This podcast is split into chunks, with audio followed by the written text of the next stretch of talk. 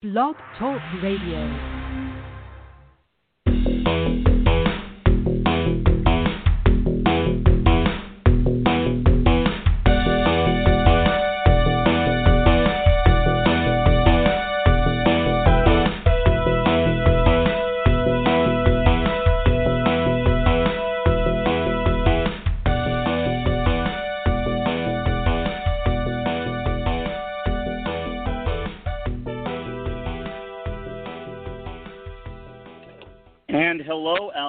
To all you Metsian folk and beyond. This is Sam Maxwell, and you are here with the Metsian podcast. There is a lot going on out there, and we're going to be monitoring the situation as we speak.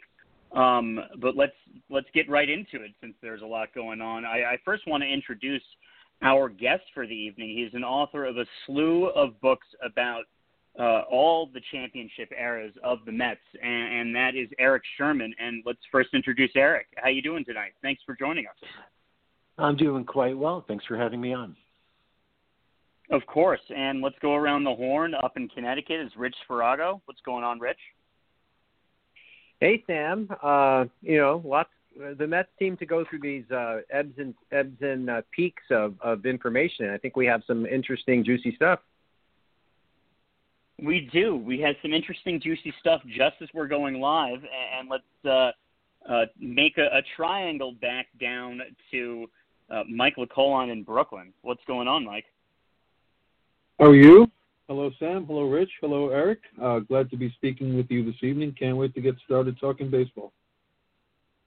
And here I am uh, finishing the triangle in the island of Manhattan, and uh, we're we're gonna get to it right away. Uh, Rich, you're the one who, when I said that, hey, looks like Bob Nightingale said this, you were like, but other people are saying that. And Bob Nightingale has an interesting history. So, uh, what say you, Rich?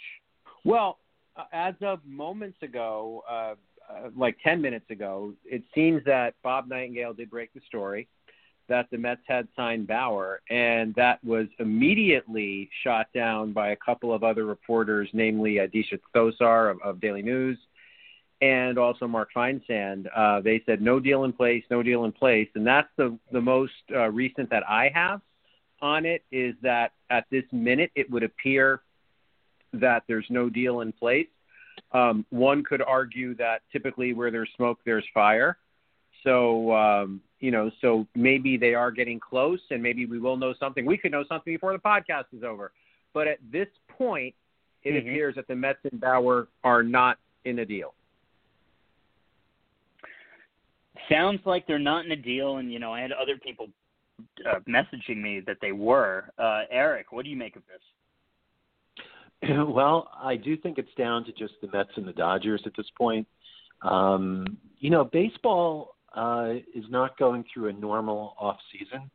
Uh, teams really got hit uh, last season. I mean, several, probably hundreds of millions of dollars were lost, and that might even be conservative uh, because of the of the pan- pandemic.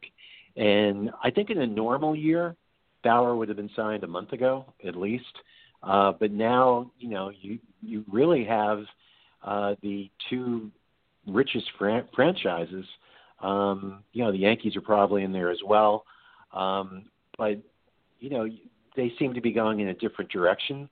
Uh, you know, to stay near or under the cap um, with some of the flyers that they've been t- taking out on some formerly great pitchers that are recovering, but it would it would seem like the other two big big dogs in the fight, um, the the wealthy Mets and the wealthy Do- Dodgers, are the really the last two teams standing for Bauer, and um, I do think the Mets are going to get him. I I just have a feeling um, that they're going all in this off season, um, and they're going to build a team to win this year.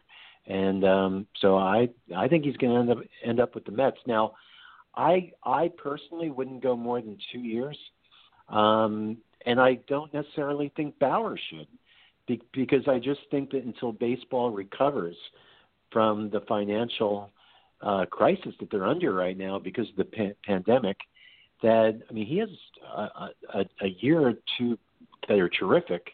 Um, you know, he could go out and and get himself a much better deal in a year or two from now. But I do think the Mets are going to get him. It's probably going to be three years, I would imagine.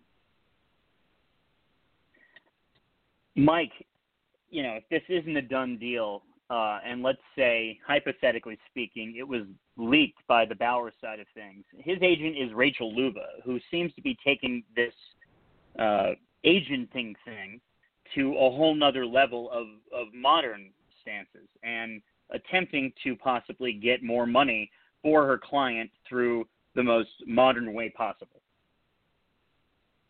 Well, that's the key word, the most modern way possible. You know, I'm accustomed to a different way of negotiations and doing business. She's young. Social media is like a third hand to a younger generation, and they will utilize it to its to its max. Uh, she earlier today tweeted, uh, you know, down to two, meaning that negotiations were down to the Dodgers and the Mets. It seems like the Mets are in the lead uh, the Dodgers are in a similar boat or situation as the Mets are insofar as contract extensions pending for other players. You know, so there's not a lot of wanton dollars being thrown around. Uh, somebody's going to have to make a good business decision here.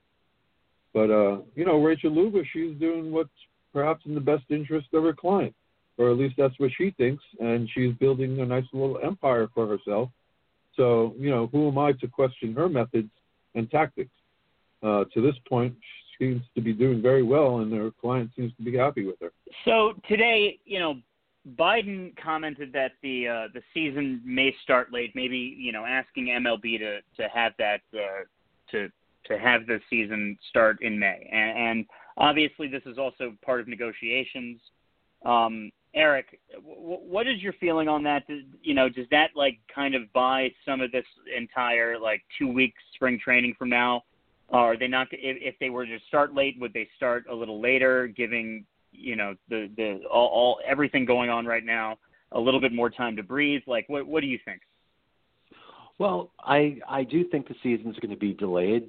Um, I don't know if they're going to go to 154 games, which they've been talking about. Uh, but I would be utterly shocked if spring training and the regular season started on time. Um, I do have um, an insider who is saying right now it's business as usual that the spring training games are going to start on time as of now, as of today. Uh, but everything's very much up in the air. Um, and that say, you know, like the broadcasters for for example, um, you know, they're going to do the games remotely for the most part, um, at least in, in the beginning of spring training. The prudent thing to do here would be to, to, to delay spring training a month, uh, start the season a month later so you allow for more people to get vaccinated. I mean, look at the spring training sites. Arizona, as of a few days ago anyway, was the worst state in terms of um, new COVID cases. Like they're a hotbed. Uh, Florida's not much better. Um, you know, these are states that, um, you know, they have a lot of el- elderly um, and um, a lot of COVID case- cases. And so, if if you allow them an extra month, um, you know, to get more people vaccinated, um, and then you allow maybe you know 25 or 30 percent capacity in a stadium, um, that just makes a lot of sense. And you know there hasn't been a lot of sense throughout the country. You know every state kind of does their own thing. You know for baseball, they really need to step up here and do the right thing. Start the season on May 1st. Um, you know play double headers. Um, you know every couple of weeks, and um, you know they can get through it and then play the World Series in November. Um, that's what I think that they they should do, uh, because I don't think we're out of the woods with this thing yet by a long stretch, and we won't be uh, April first. Rich, it, it would kind of be a nice throwback, you know, uh, have a nice 154 game schedule, a few double headers, and uh, go into October the World Series. Yeah, you know, um, I, I wrote a couple of pieces about this this week, and and basically, I, I get what Erik just said. You know, pushing it back a month makes sense. You get you can get the players vaccinated without necessarily jumping the line. If you if you do the math forward on this thing, if the J and J vaccine is out there in early March, then you know it, it's going to be 100 million doses within a, within a month or two, and you it it wouldn't inflame people if the players got vaccinated at that point, right? So that does make sense. And and like he said, you could have people vaccinated, more people, so you can actually have limited and maybe by the middle of the summer full capacity at games or something close to that. It, it does make logical sense. The problem is the proposal that was on the table was for 154 games of full pay.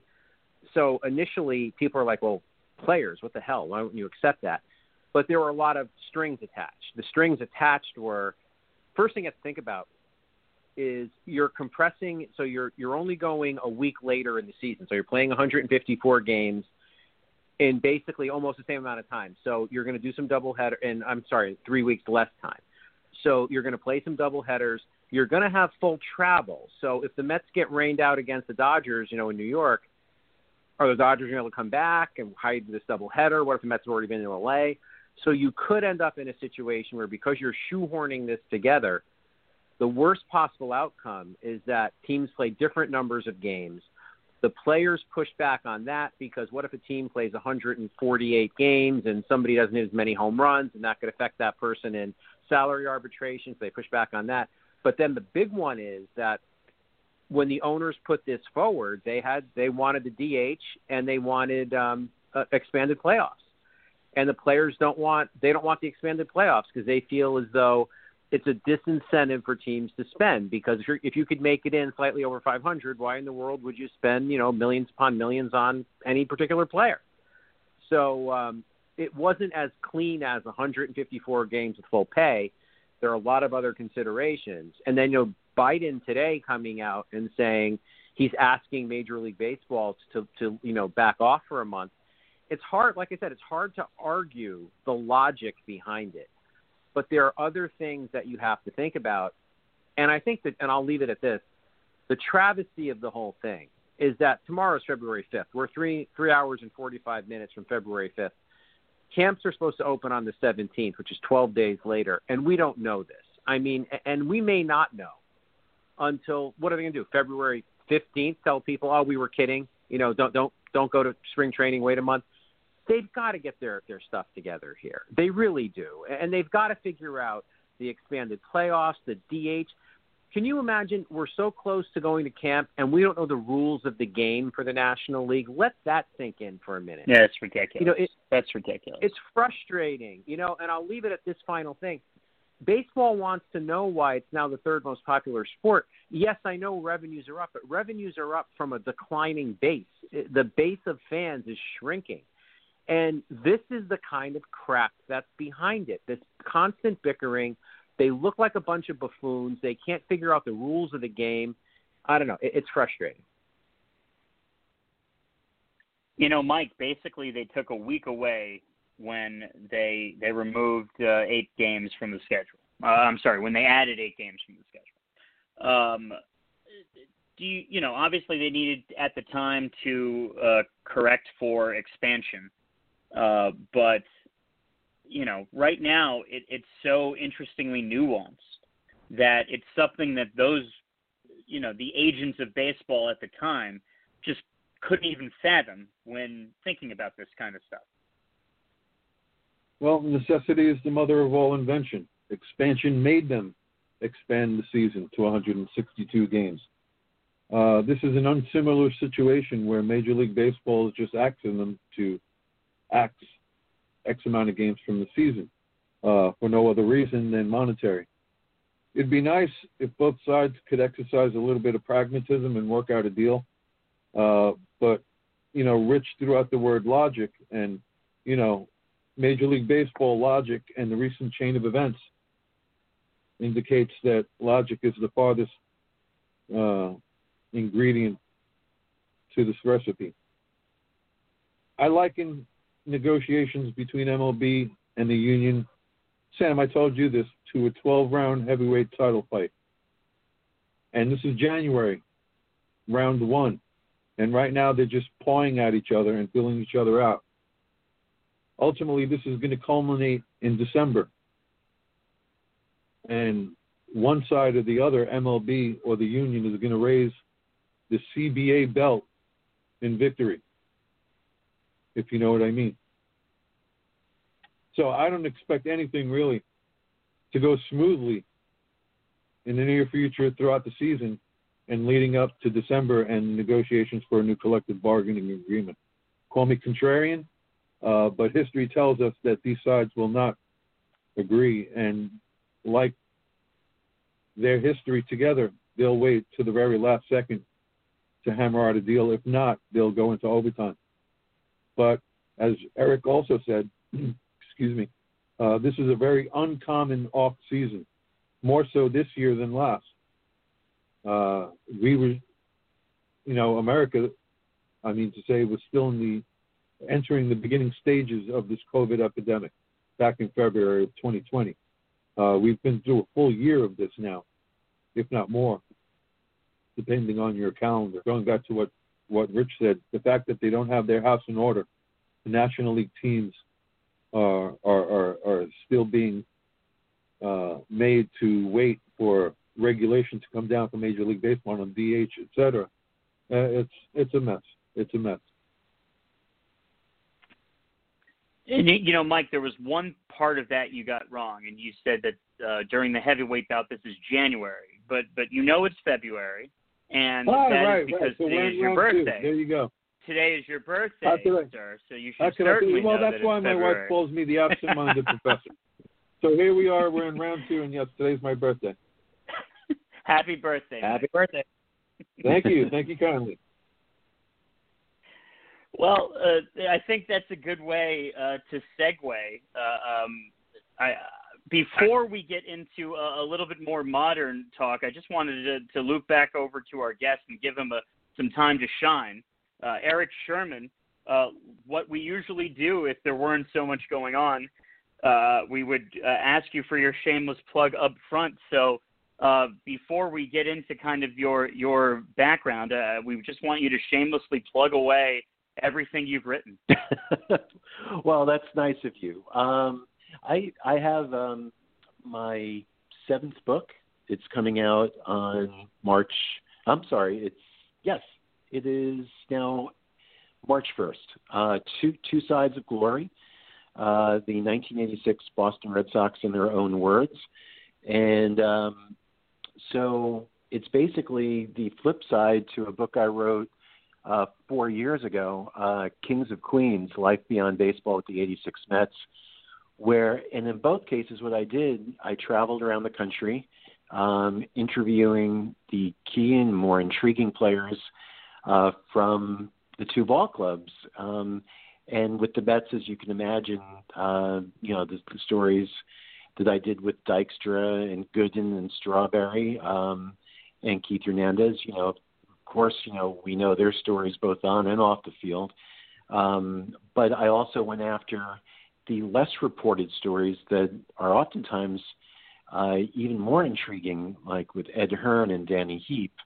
Um, so with the Red Sox, I basically did the same thing. I I traveled, I crisscrossed the country, and I, you know, met with Roger Clemens and Oil Can Boyd and Bruce Hurst, and um, but some of the more intriguing stories, um, I really got to know Bill Buckner well through a, um, a book I wrote with Mookie Wilson, um, and so he's the lead chapter in the book, and I think it's probably the most compelling story of the book because uh, it was his last major interview where he he really got into um, you know how how much it hurt him and his family in the aftermath of his era in Game Six. I mean, this was a guy that had 2,715 hits, uh, a batting title, and played across four decades, and and, and people just tend to go back to that era.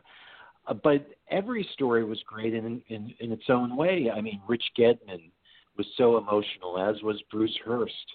Um, so that's just a little taste of it, and uh, you know, so it's it's a book that in many ways is is more intriguing than the 86 Mets book because it's it's a story about how the near miss of affected the 86 Red Sox careers and the rest of their life.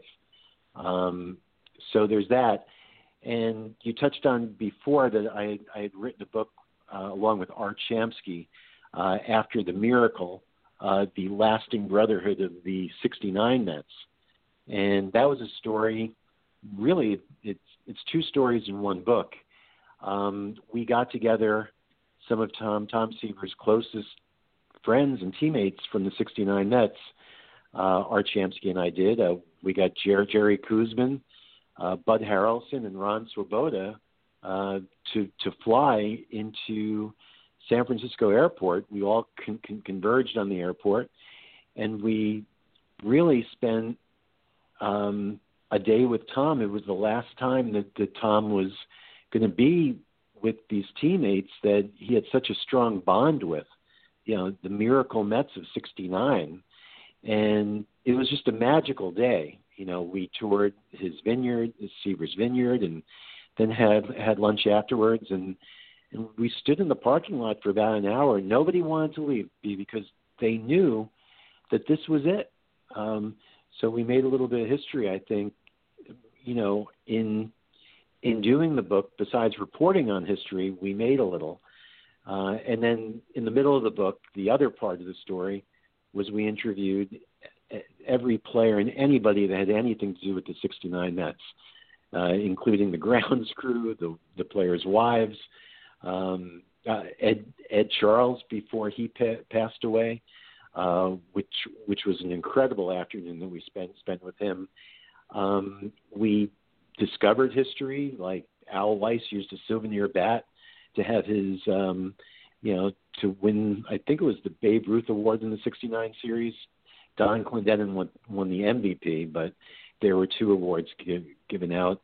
And how Jerry Koosman admitted after all these years that he did in fact rub the shoe polish ball on his spike um, after Gil Hodges told him to do so. So, um, you know, you uncover history, um, and they were very open to us, and um, it's that's a book that's you know you put together a book like After the Miracle, and you're like, how am I going to outdo that? Uh, it, it just had so many elements, and Art Art Shamsky and I are very proud of it.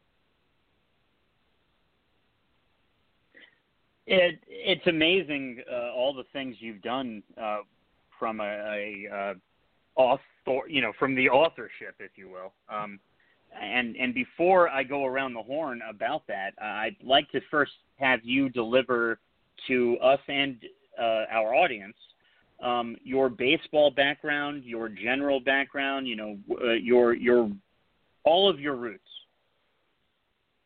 Okay, well, um, I grew up in northern New Jersey in a town called Westwood, which um, I know a lot of your listeners um, here in Mets country probably have heard of towns like Paramus and Ridgewood. Well, I grew up in that part of New Jersey, in Bergen County, and um, I started writing sports when I was 14 years old, getting paid for it. Um, I it started. I um, I, I I wanted to write a story about our school softball team in middle school that had won a championship. So I I wrote for the school paper. I was sports editor, but I thought it deserved more publicity since we won a championship. So I took my bike into the middle of town and knocked on the door and asked for the editor. And um, and she liked the story so much that she asked me if I would like to write a column every week uh, on high school sports since I was going into high school. Um, so that's what I did, and and um, went to Emerson College in Boston, uh, where I played baseball for four years. And um, uh, I remember a professor telling me that there's nothing older than yesterday's newspaper, um, but books last forever. So that kind of got me on the book front, you know, where so my first book um, I wrote with Glenn Burke, who was dying of AIDS. He was he used to play with the Dodgers and the A's, and he was actually the first major leaguer to come out of the closet. Um, and he played in the late 70s uh, and 1980 for the A's, and uh, he was literally blackballed from baseball um, when he came out. Uh, he, he was a terrific young player, one of the Dodgers' brightest young players, and they churned out rookies of the year every year. So I wrote a that was my first book, and all these years later, that that, that was written in 1995, and all these years later, uh, Jamie Lee Curtis, the actress who's also a producer now, um, she's going to make a movie about it, and um, so I know that's being worked on through Amazon Studios, and I'm not quite sure of any more details at this point, but she has the option on it, and um, so. Um, Glenn, Glenn Burke invented the high five. That was another claim to fame. And then I, hmm. you know, then real, and then real, real, real quickly, uh, I, I wrote a book with Steve Blass, who used to pitch for the Pirates, uh, of which Steve Blass's disease is named after. Uh, he had the first case of the yips that was really um, blow, blown up in, in baseball because he was such a terrific pitcher in the World Series and the All Star games, and then the next year he had the yips and he never recovered from it. Um, went on to become one of the iconic Pittsburgh Pirates broadcasters for, for 33, 34 years. He just retired uh, a year or so ago. Uh, then I did a book with Mookie Wilson, uh, which made the New York Times bestseller list, uh, and that led to Kings of Queens uh, on the '86 Mets. And Davey Johnson loved that book so much that he said, "You're my guy to do my autobiography."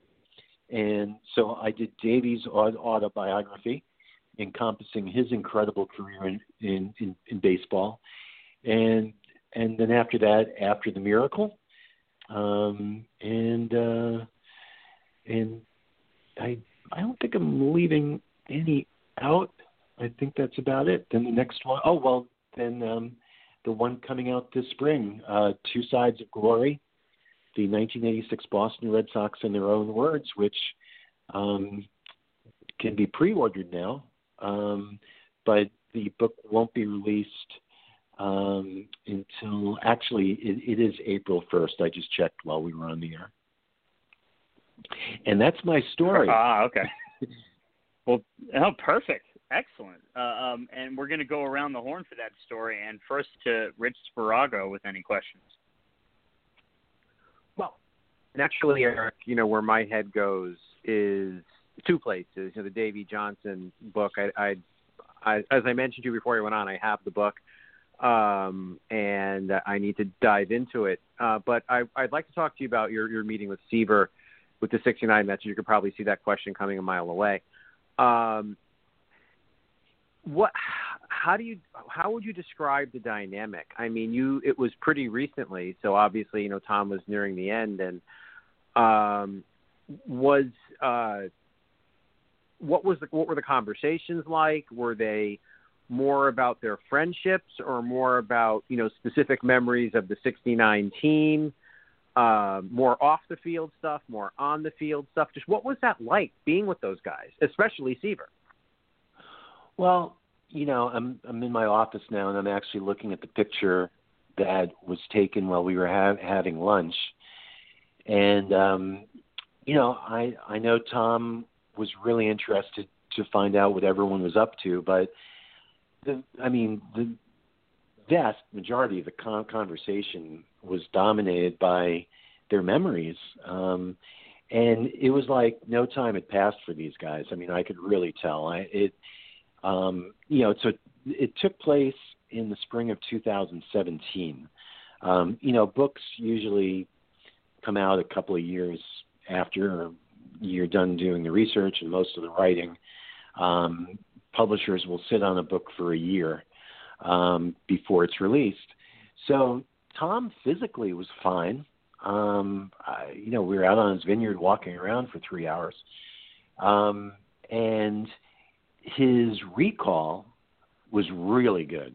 Um, as as was all the guys, you know, and Buddy Harrelson was at the beginnings of his Alzheimer's. It's gotten much worse. Um, so, but you know, in fact, he was much further along in his Alzheimer's than with Tom, you know, Tom uh, was suffering from Lyme disease, which which robbed him of some of his short-term memory.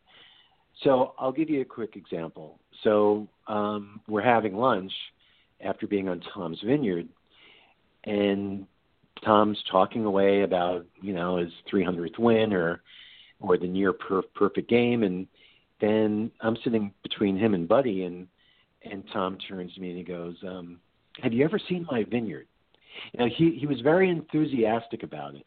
He loved his vineyard. I mean, he was he, was obsessed with his vineyard, probably as much as he was about pitching, and you know, and here here it was. I mean, we had just been on his vineyard maybe an hour before, and he didn't remember that you know that that I, I was out on the vineyard with him, and you know I've I was I was talking with him for a couple of hours, and and you know I I don't mean for that to come across any other way than just to describe his state, you know. So his short-term memory was uh, not in a good place at that point, but his recall for things that happened, you know, 30, 40, 50 years before was really good. And the conversations that, you know, we had, um, I mean, it was incredible. It, I mean, for me personally, it was a surreal experience right from the time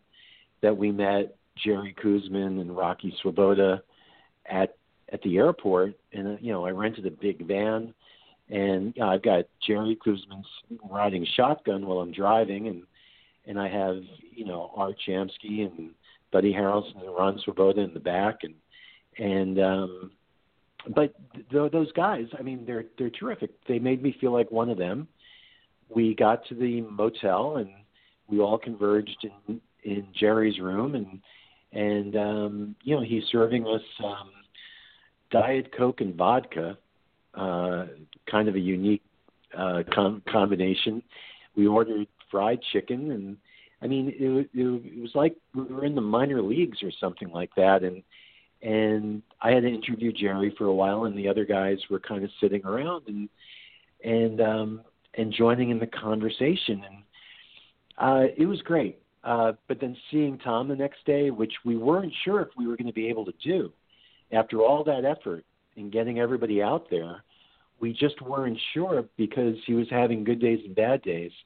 Um, Nancy Seaver, uh, Tom, Tom's wife, um, was keeping Art informed on how he was feeling, and and we were lucky. I mean, Tom, Tom was in great shape that morning. Um, it was a Saturday morning and beautiful, perfect day, and um, it was just wonderful. Um, and I think it's a day that we all value immensely. And uh, so it really was the heart of the book after, after the miracle. And uh, I was just so glad to get those teammates together one last time. That's a great story. Thanks for sharing. Sure, my pleasure. Yeah, it's beautiful. It's absolutely beautiful. Mike. Well, I, for one, can't wait to get my hands on Two Sides of Glory. Uh, well done by you. It's not often that authors and and and, this, and the like go after or seek the story or the perspectives of the loser. Uh, they always get overshadowed, and, and how the Red Sox got to the '86 World World Series is a is a story in in itself.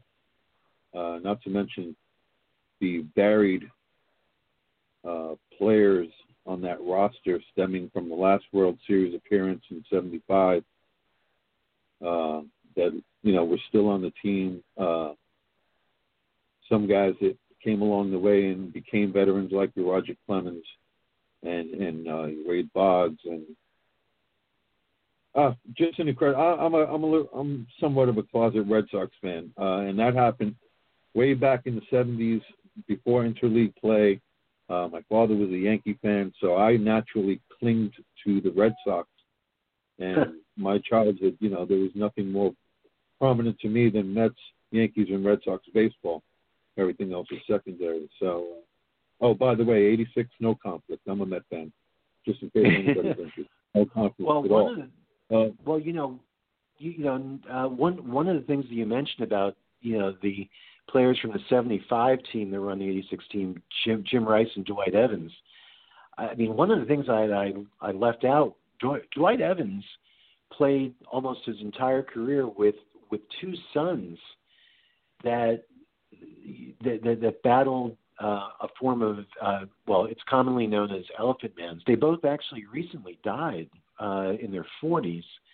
And my interview with Dwight was delayed for a few months because one of them he didn't think was going to make it at the time, and and um, but I mean Dwight Evans played almost his entire career, um, you know, leaving hospitals and going to the ballpark, and then going right back to the hospital after games and having sleepless nights.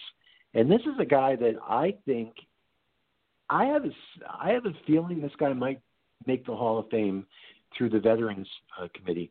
So that chapter with Dwight, um, I'm very proud of as well. Um, but no, thank you for saying that about the '86 Red Sox book, Two, Two Sides of Glory, um, because it, it isn't just about the near miss, but it's about a team that had the highest of highs just less than two weeks before.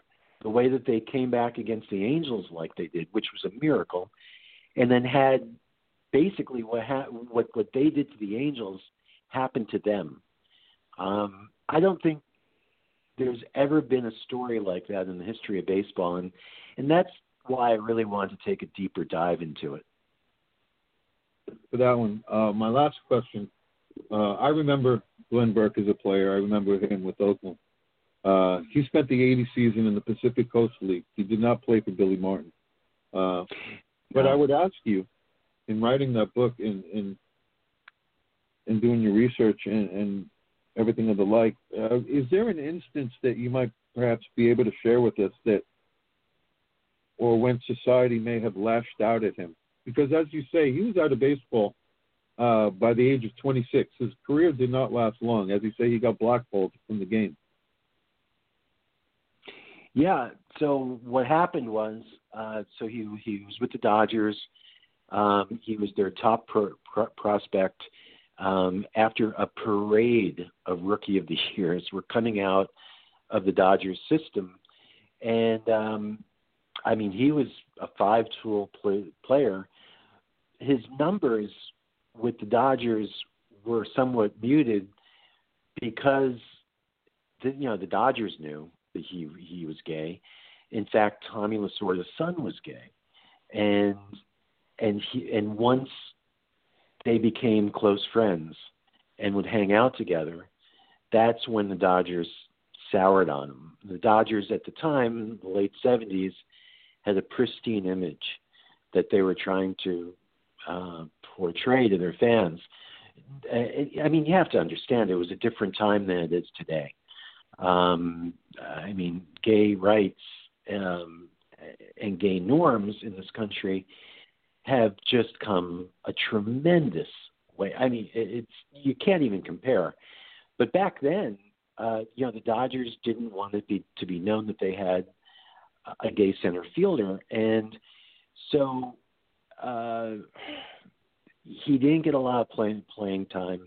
And you know, young players need to be out there to get com- comfortable. Um, but once he started befriending um, Spunky Lasorda, Tommy's son, um, the front office approached him and they said, "Look, we'd like you to get married and and we'll give you a bonus, basically equal to his salary."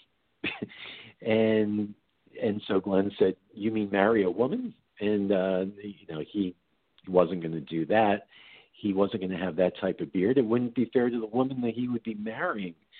Um, so they shipped him off to the Oak, Oakland A's, and the first or second day of spring training, Bill, Billy Martin is going around uh, the club introducing guys, and according to a couple, couple of the A's and Glenn, um, he said, uh, "This is Glenn Burke, um, and he's a faggot," you know, and it it really to say that it, it created a an awful work atmosphere for Glenn is an understatement.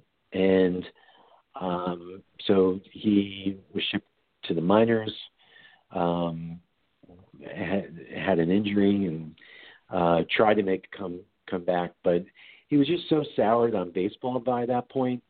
Um, and really, you know, like the money wasn't in the game like it is today. Um, I think he was making maybe sixty thousand a year, and it's you know, so I think it was a lot easier in a sense for him to walk away, but um, but he went into two very difficult situations. You know, first with the Dodgers, and and you know, at first he got along great with Tommy Lasorda. Um, the players absolutely loved Glenn. Um, you know, I've talked to a number of them since, and uh, they said Glenn was the life of the clubhouse, and they loved him. Um, and they were really disappointed when he got tra- traded at such a young age. Thank you, Mike. Um, yeah, you know, it, and I think this is a good segue, Erik, uh, to the Mickey Callaway stuff, uh, just because I think that homophobia and the standard way of, I guess that that straight male kind of attitude that has basically gone through baseball for years and years and years is kind of uh, coming to a reckoning. Um, we're going to get to the extension talk as well, but I, I just wanted to, you know, who really wants to talk about this? But uh, I'll, I'll first go to you, Rich, with this. That Mickey Callaway obviously got accused of sexual assault and sexual harassment, which I don't know if it was assault actually. Uh, correct me if I'm wrong, um, but it might have been uh, unanswered and unwanted advances. Correct. Yeah, right. Well, he, he was accused of that. Go ahead. I'm sorry, Sam. No, I was just going to say that this unfortunately continues the conversation we had to have with Jared Porter. Um, and, you know, uh, as Mike was talking to me today, uh, that Sandy Alderson's come into question for his hiring practices because of this. Um, obviously, I think that everybody reacts very quickly, very uh, big, bigly excuse me for the uh, the parlances of our time, but um, I, I think that at the same time, like like this is people trying to every time this happens, make sure the point gets across that something needs to be done. Now, I think with Sandy Alderson, Rich, uh, I think he's done, and I think he's done a job at least, uh, you know, however you want to judge it, of saying, admitting faults, and and saying that we need to, you know, change our practices going forward. Uh, so, what do you think about this entire situation, and what can baseball do as quickly as possible, basically? Well, about the the Sandy Alderson situation with the Mets, I mean, it, the question is always going to come down to who knew what and when, and we don't know that at this point if you look at Mickey Callaway in in a box in a vacuum, what you hear, and we've all heard it, is that it was the worst kept secret in baseball. That we that I'm not making that up. That's a term that's been out there. Everybody's seen it, right? So okay, so was Sandy aware of that when he was going through the interview process, Mickey Callaway, and, and choose to turn a blind eye to it? Maybe, maybe not. May, you know, it's the worst kept secret in baseball. Did that secret make its way to Sandy Alderson and Jeff Wilpon or not? At this point, I, I certainly don't know. I haven't heard anybody say definitively that yes, Sandy Alderson was advised and chose to ignore it. We haven't heard that. So it's hard to condemn anybody when you don't know what they knew and when. Um, and so the Jared Porter thing, same thing, right? did they know about this stuff and, and choose to look the other way? I don't know. Um, uh, you, just there's no way of knowing. Uh, that's what that's when the rubber will hit the road. When someday it comes out that, if it ever comes out, I should say, that um, hey, the Mets knew about both Callaway and Porter and figured, oh, you know, we can keep this under the rug. Well, then that that's one conversation. If after time goes by, it's it sort of comes out that well they really didn't know we we have no way of knowing if they knew well then you have to give them the benefit of the doubt there that if you can't say they knew, then you, you can't you know condemn them and hold them accountable for their hiring practices. The other thing that's come out, um, and hopefully all teams learn from it, is have some get some female perspectives. You know, talk to some reporters, talk to women in the game in whatever capacity, and say, is there anything we should be concerned about with this person? You know that that has really been a suggestion, and I think it's a good one. I don't think you change the culture of baseball by reactively going out and hiring a bunch of women. I think that's very transparent and very silly. I think women would see right through it. You're not doing females any favors by reactively hiring a bunch, you know, as tokens. I think you have to you have to change the systemic process. Get opinions, you know, do a better job. Like the Mets are saying, they're going to enhance their hiring practices. All teams should be doing that. They should be enhancing their hiring practices, talking to more people, asking these specific questions, whether of men or women. Hey, you know, we're about to hire this person um, ask ask that exact question. You know, are there any conduct issues we should know about with this person? Don't just ask, does the person know about the spin rate on the curveball? That's what's going to change things. Not you know going out and hiring a few people. That that to me that's actually worse. That that's just token, and that's just worse. Change. You know, the system has to change. Um, and it's not going to happen overnight. You know, uh, it, you're not going to see a systemic change and and and the resulting you know influx of, of females in higher positions. It's, it's going to take time, and you have to be prepared for that. You're breaking down a, an old boy institution that's existed for 150 years, and and it's going to take time. But as long as you're putting the, the processes in place, okay, I think that's what you do, as opposed to reactively you know running out and making a bunch of token hires. I mean, speaking of old boys, uh, Jeff Wilpon and Erik, I, I'm, you know, we, we haven't ever talked to you about the Wilpons, and now that they're gone, uh, it might as well start now. So, you know, Jeff Wilpon, of course, was accused of sexual harassment. Not not exactly harassment, but of being extremely inappropriate in the workplace towards a woman. And is there just like a level of naivete uh, that you can't let the let men who think it's okay to just make those stupid jokes get away with? Well, I think you know I'm certainly not going to make any excuses for Jeff Wilpon, um, but I will say that a lot of these guys, you know, they're they're middle age uh, or a little older than middle age, and what what passed um, 30 years ago no longer does today, and um, they need some serious sensitivity tra- training um, to catch up to the times.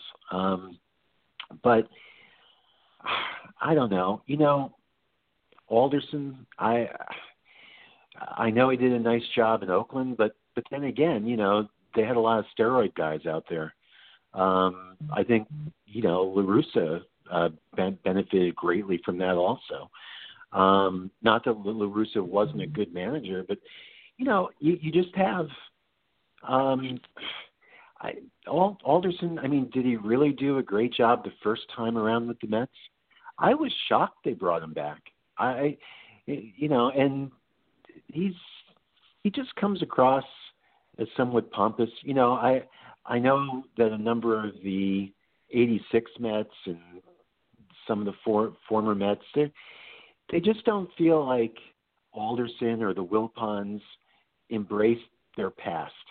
Um, and, and I mean that's a whole other show probably, but um, I I don't know. I mean, uh, does, does it shock me that Alderson didn't do more due diligence in the hiring process and ask the right questions and and and interview you know a few women before hiring a general manager or a manager.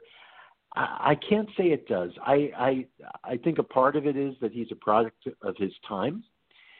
Um and also um you know he should have cared more you know especially today. I i mean it's it's it's not even just a matter of doing the right thing but it's to protect yourself um, from from from the law. You know, like we have laws in place now. Um, so it's it's very disappointing, and and I think it's really cast somewhat of a shadow on what so far has been a really exciting postseason for Mets fans. I think the most exciting uh, postseason since the early '80s. I mean, that certainly is what it feels like. And when it comes to Sandy, I don't know. I, I I'm a fan of Sandy Mike, and I think that he was very uh, uh, uh, restricted by the Wilpons uh, to completely. You know, he got them to the World Series under the Wilpons type of of way. Now, uh, at the same time, in terms of Mickey Callaway, I think all the points were were made correctly in terms of of uh, you know like we we just don't know basically. Um, but I I still other than that, and you know Sandy was very excited about hiring Mickey, if you remember.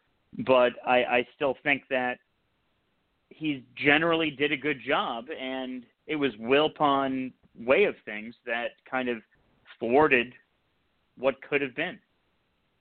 Well, I I think the success that the Mets had um, around 2015 and 2016.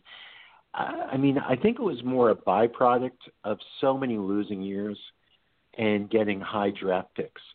I mean, they were absolutely stacked in their minor league system. Um, and, you know, and the guy that gets lost in all this is Wally Backman. I mean, these these young Mets that came up through the system would would run through a wall for Wally Backman, who was a terrific AAA manager in Las Vegas, and he had a hand in the development of I think 13 or 14 of the 2015 Mets, and he gets lost in this. And you know, Alderson gets a lot of credit. Um, he wrote a book, um, I guess six or seven years ago, um, and he was, you know, the Mets were a 500 team.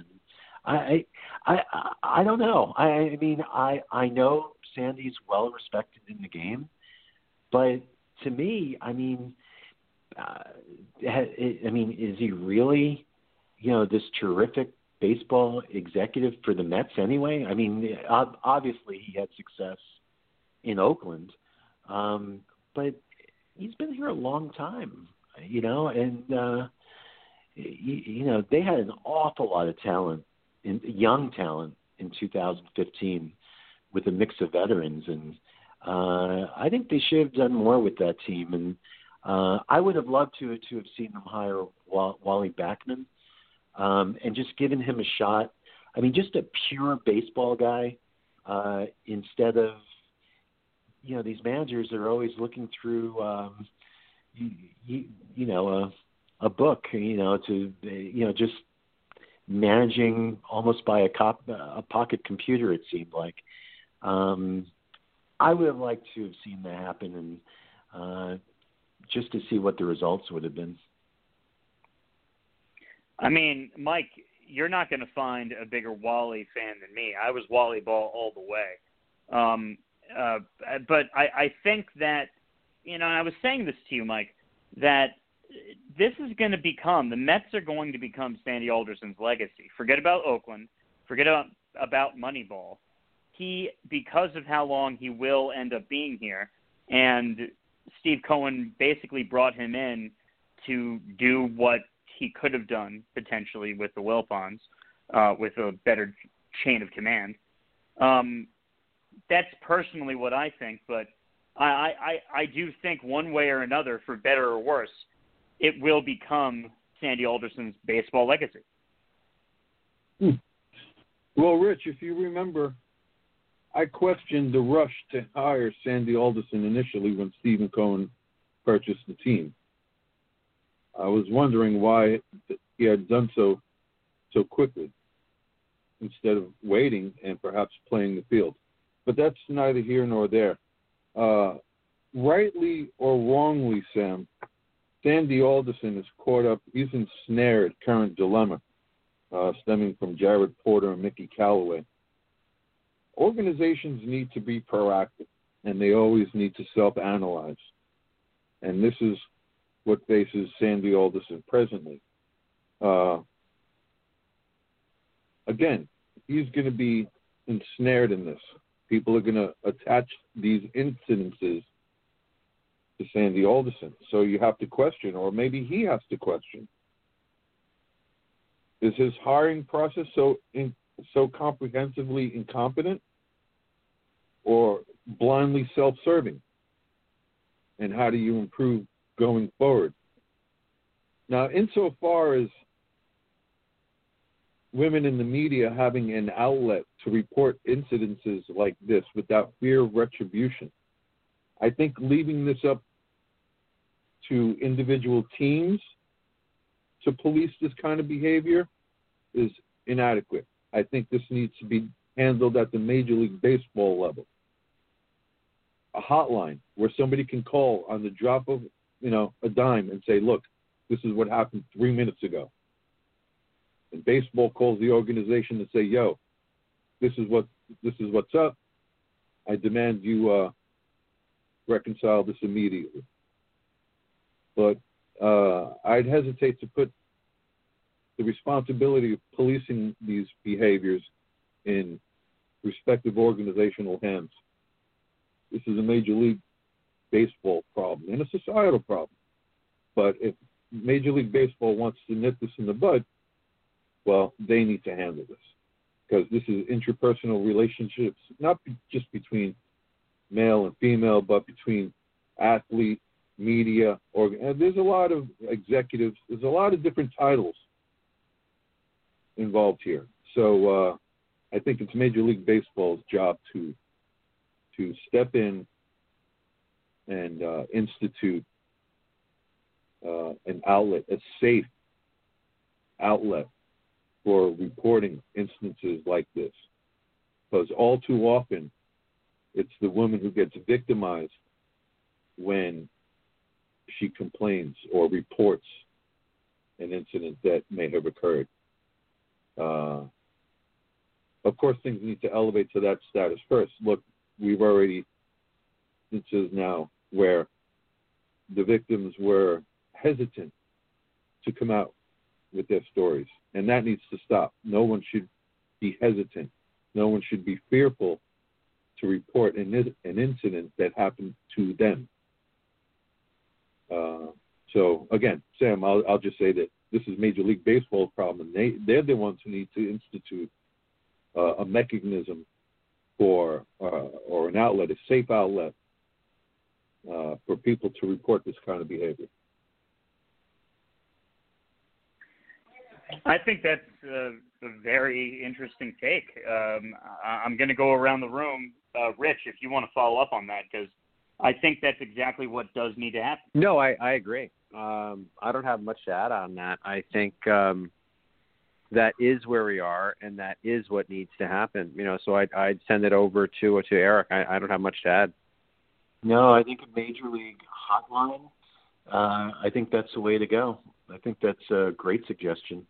Um, it's one I haven't heard, um, but I think I think it's a great start at least. Yeah.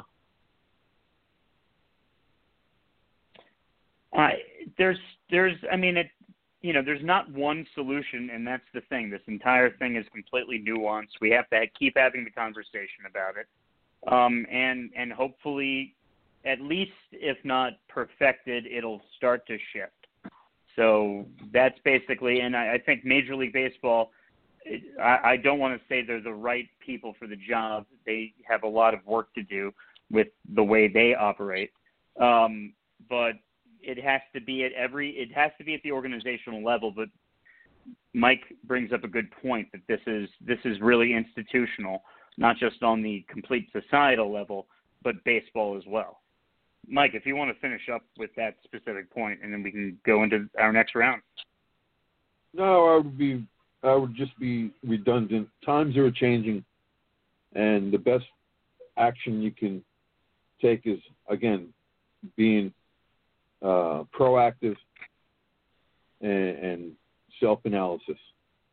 How how well am I doing? Can I do better? What should I do better? And Sandy Alderson got caught when he was asked, "Well, did you uh, consult with a with a woman in this matter, and he got caught. He said no. So there's food for thought. Exactly. It, um, it is nine o'clock. You've been listening to a Metsian podcast, and uh, I, we want to finish a little bit with uh, the modern Mets before we go uh, dig deep into the 1972 team. And I just wanted to bring up the extensions and the possibilities for them. And I'll go over to you first, Rich. Um, today I read from Anthony DiComo of MLB.com, following the Mets, uh, that it's eight out of ten for Lindor, but five out of ten for Scott. For I was about to say for Scott Boras, and that's basically the point. Michael Conforto was represented by Scott Boras, and so he puts it at basically 50-50 uh, with the basically the Scott Boras caveat. In terms of an extension? Yes, exactly. If you want to so, go yeah, ahead with the both Lindor and Conforto. Well, the only thing to say to that is at some point the math catches you, right? Um, from what I understand, the Mets are roughly 30 couple 32 million under the luxury tax right now after the Matz trade. So, okay, um, you bring in Bauer if that happens, and we, I still don't have any word that it has. Uh, it's going to be really close to that. It's going to put them right on the borderline. So now, okay, um, maybe you could offload some salary to get you know to get comfortably under. Maybe there's a couple more players you could bring in, you know, to to be right at the threshold there. But now you're looking out to 2022, and what do you do? Well, um, what I'm hearing is the Bauer contract that was rumored had a one year opt out for Bauer after, so maybe he does come back. Maybe he loves New York, right? And so right there you have 30 plus million committed you think you have to, you absolutely have to extend Lindor, or trading a, a young talent like Giménez makes no sense. I mean, you have to, you have to extend Lindor. Okay, fine. Um, you have other, you know, you have the rest of the team, you have the rest of the payroll, you have people who go up in arbitration, and then you've got the big Kahuna, the 800 pound gorilla. You've got homegrown Michael Conforto, who I think is a legitimate superstar. Um, I think he crossed the threshold into that this past season. And what are you, what are you going to do there? I mean, at, at some point, you know, you can't sign everybody to a 25 plus million dollar contract a year. You certainly can't do that. Um, how do they approach this? You know, a couple of years down the line, you're going to have guys like Pete Alonso and Dom Smith hitting arbitration. Their salaries are going to go up. You've got deGrom, uh, who's coming at a discount right now. Um, I think, in summary, Sam, I think they have a lot of thinking to do. You know, um, it's great that they're bringing all these guys, and but but if you, I'll just leave it with what I started with. To sign Lindor long term to justify that trade, you have to. As far as I'm concerned, you have to sign Conforto long term because he's a superstar where's where where are you going to make up the room? You know, they said they would go over the cap under the right circumstances, but I don't think they're going to enter any season 50 million over the cap. I, when I hear them say they'll go over the cap under the right circumstances, what I think I hear is if they have to bring in a player at the deadline to get over the top, they'll do it.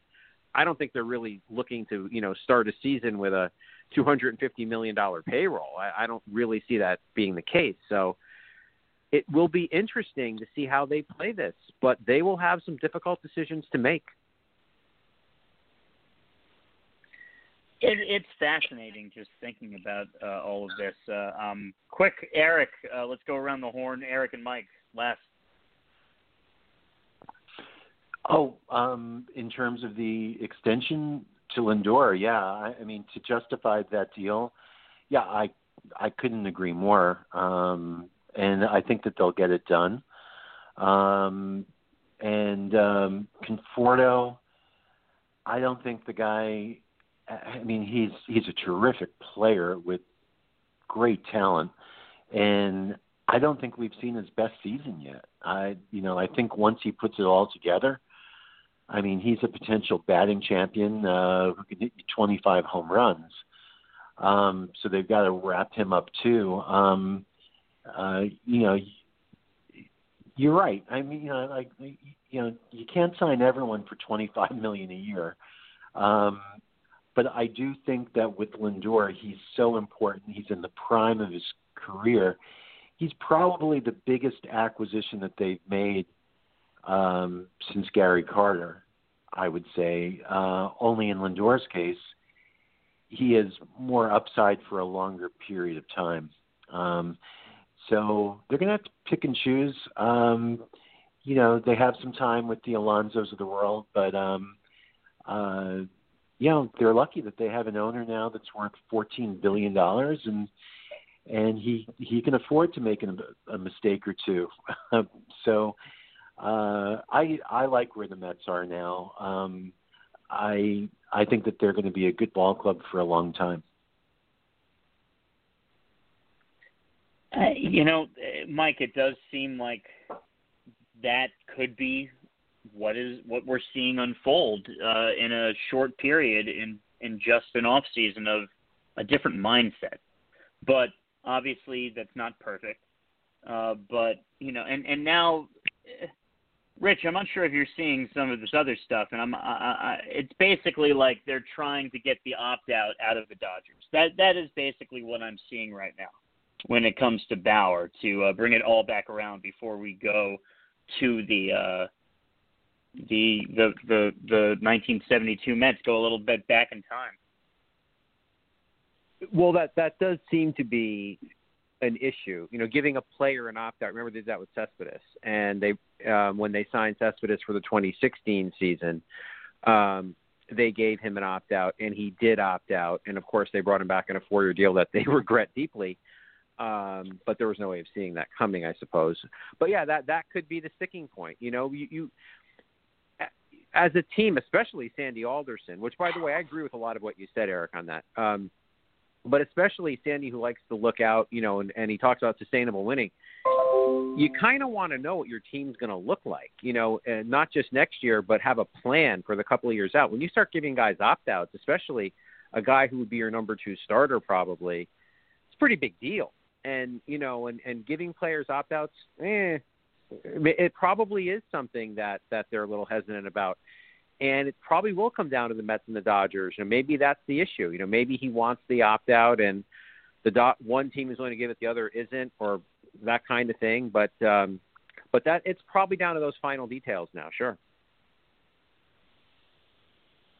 Yeah, and uh, without further ado, let's bring the modern era to a close for the 72nd edition of a Metsian podcast, and, and let's go right into the 1972 Mets um, Erik, I'm going to start with you, considering you interviewed a lot of those players, not only about Gil Hodges, but who were also on the 1972 Mets. Um, this was a trying year for this team. Uh, you had Gil Hodges' death at, at spring training. Uh, you had Willie Mays coming to the Mets, and you had Yogi Berra taking over for uh, somebody you just don't want to take over for. Well, yeah, and you know the players all thought that Whitey Herzog was going to get the job, um, but I guess it was decided that Yogi was the safe choice. You know, he he came from the same era as Gil Hodges, and um, you know, obviously a Hall of Famer uh, by that point, and Gil Hodges, you know, should be in the Hall of Fame. um, but the thinking was that Whitey Herzog, who really ran um, the whole Mets system in the minor leagues, uh, that he was the guy. That he he knew the talent they had come, coming up, guys like John Matlack and and John, John Milner and and play players like that. Uh, but they gave it to Yogi. Um, but yeah, it was a a trying year because uh, the Mets were an awfully good team. Um, coming into the 72 season. And, you know, Gil, um, I think he was 47 years old. He was a, a day or two shy of his 48th birthday. And, um, you know, he was a, a big smoker and um, he died of a heart attack while he was with his coaches after a round of golf. Um, I so you mentioned, yeah, I, you know, I been around a lot of the guys from the '69 team that ended up playing on the '72 team and and and onwards, and um, I mean the reverence that they felt towards Gil Hodges was unbelievable. Uh, you know, when when I went out to the vineyard um, to see Tom Seaver, and you know, I had Tom um, at the bottom of the hill, and we were talking um, about his career. I would say at least half of that time he was talking about Gil and the impact that he had on on him not just as a manager but as a father figure um and how much he learned from Gil and I mean he positively adored and respected Gil uh, I I would venture to say as much as anybody else in Tom Seaver's life and the other guys you know they felt similar. Um they were all kind of afraid of him in a way. You know he was a former marine and you know he had fought in the war and um and they didn't like getting called into his office. Uh it, it's it's not that he was a shouter but he was just such a strong presence. And you know these guys were just kids. You know they were in their early 20s for the most part. And there was just this intimidation factor and they all said to me yeah nobody wanted to get called into gil's office or even walk by his office if the door were open um you know it's he, he just commanded that that kind of respect, almost like a drill master. Um, so um, yeah, so the the '72 team uh, uh, they had a so-so year, and but then they they came back, of course, the next year and went to the World Series with the team. Uh, I think they won 82 games, 82 and 70 or 83 and 79, I think it was, and um, uh, beat a much better Reds team and took a, a better Reds, a better A's team to a seventh game. Um, but that was actually around the time I started watching baseball, and um, uh, that that '73 team was a team that uh, so many Mets fans of a certain age just treasure. And you know, Willie Mays was my favorite player, um, just just because of of of his career and and um, uh, the admiration that he positively demanded. Um, I mean, it was you know I knew as a seven year old in 1973 that I was watching a legend, the same way the, the same way the previous generations, you know, viewed Joe DiMaggio or Babe Ruth. Um, so um, yeah, that's a year that doesn't really get talked about much, but a lot went on. Mike, you know, just looking at it, there's there's a couple places I want to go here, um, and it's basically Jim Fregosi and John Matlack. That's that's basically where I want to go with the 1972 conversation because when you look at it, John Matlack, on paper, according to Baseball Reference, uh, from a WAR standpoint, was more valuable than the franchise Tom Seaver this year. It was an incredible season by John Matlack. Uh, the first of several. Good pitcher, underrated. Uh, one of the most underrated Met pitchers ever, I think. Doesn't get spoken about enough. Uh, 22 years old. Uh, they were horses back then. He threw 244 innings uh, and, and posted a 2.32 ERA. Uh, that's good stuff, man. That's good stuff. And, and when you can put out a starting rotation uh, that includes Tom Seaver, Jerry Koosman, and John Matlack, now there's a formidable three. Uh, and you brought up Jim Fregosi. You know, revisionist history, we like to think that Nolan Ryan could have been that. You know, big three or a fearsome four. Imagine Seaver, Nolan Ryan, Koosman and John Matlack together in those years. That would have been something else. Uh, but John Matlack was impressive. Uh, Nolan Ryan, we spoke about him over the previous two podcasts, or, or three or so, uh, or at least in the ones that we delved into Mets history.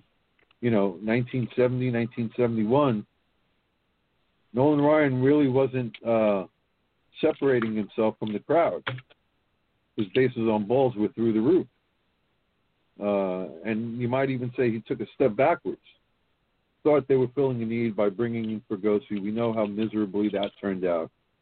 Uh, and it's just one of those things, uh, one of those all-time things in, in baseball history. Uh, one of those trades, Nolan Ryan. Nolan Ryan. Imagine trading Nolan Ryan. We say that today in 2021, but in 19, but in 1971 and 1972, we know, or we can argue and debate that the Mets had just cause, perhaps, maybe. Now, I will add to that.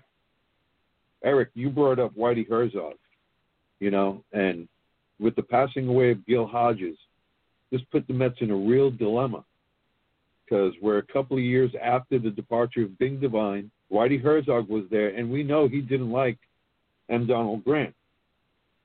Uh, so, with Gil Hodges passing, who are we going to pass the torch to? Uh, whereas, just mentioned two names that they would have been great persons to hand off the torch to and, and move the franchise forward. But we made Yogi Berra manager, and we think of him as this, you know, lovable person, which he is, without a doubt. Back in the day, and Tommy Agee, Tom Seaver, even Willie Mays, Sam, and we're bringing him up. He's topical in this year. Even Willie Mays, they were not big proponents of Yogi Berra as manager.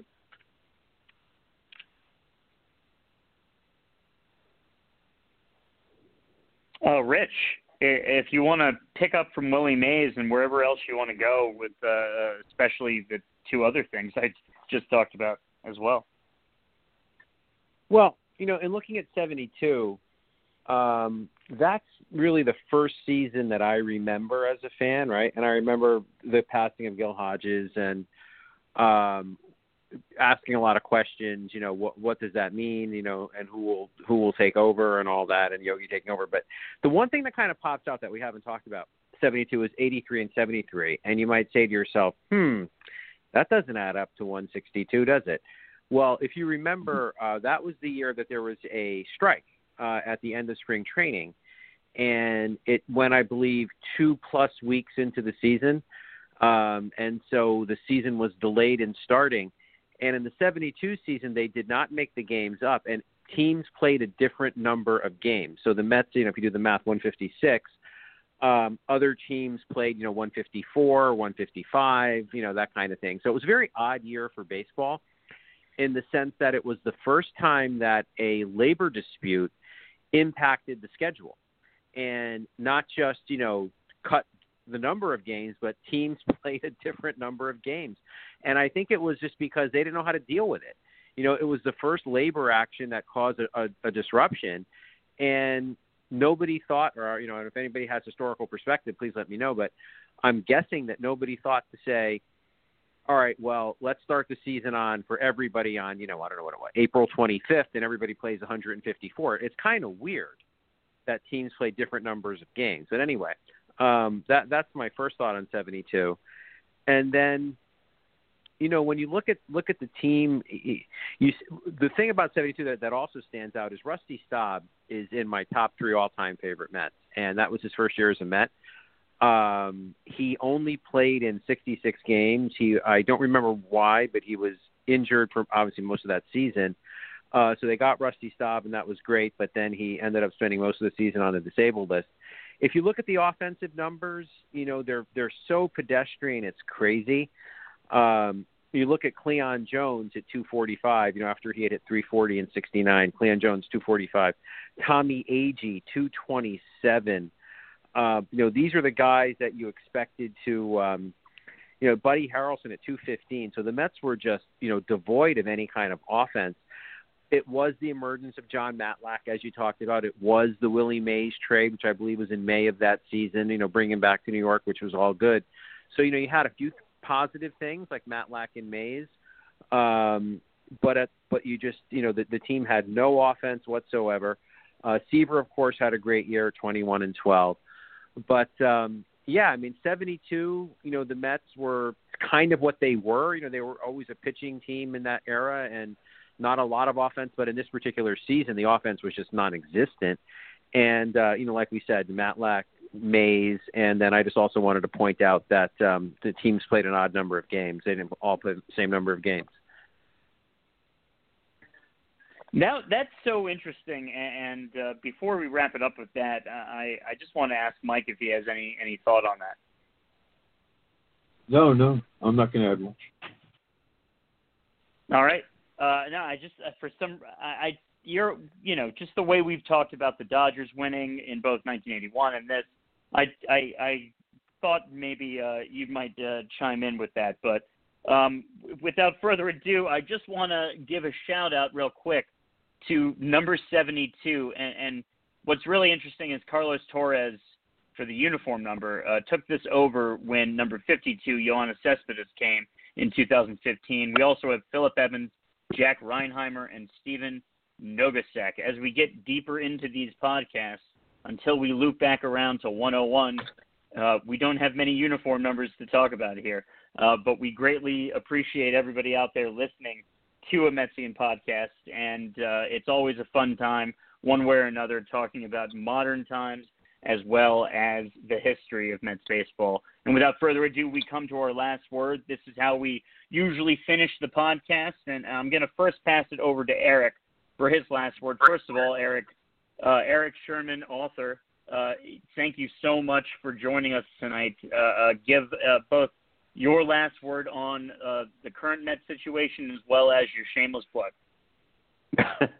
well, it was a pleasure being on tonight. Thank you, and hope we can do it again. I I would say that um, this is about the most optimistic um, I have seen things with the Mets in three decades, truly. And you know, they had obviously some, you know, some good days um, around you know 2006 and 2007 and uh, and then in 2015. But there's just something. I mean, everything's changed. You know, the the whole feel, the dynamic, the attitude, and I think it it starts with Steve Cohen and and um, uh, you know I I I just think that Mets fans know that that if they're close and if they're in the race, that they're going to go for it. You know, that they're going to have the support of ownership and management, and um,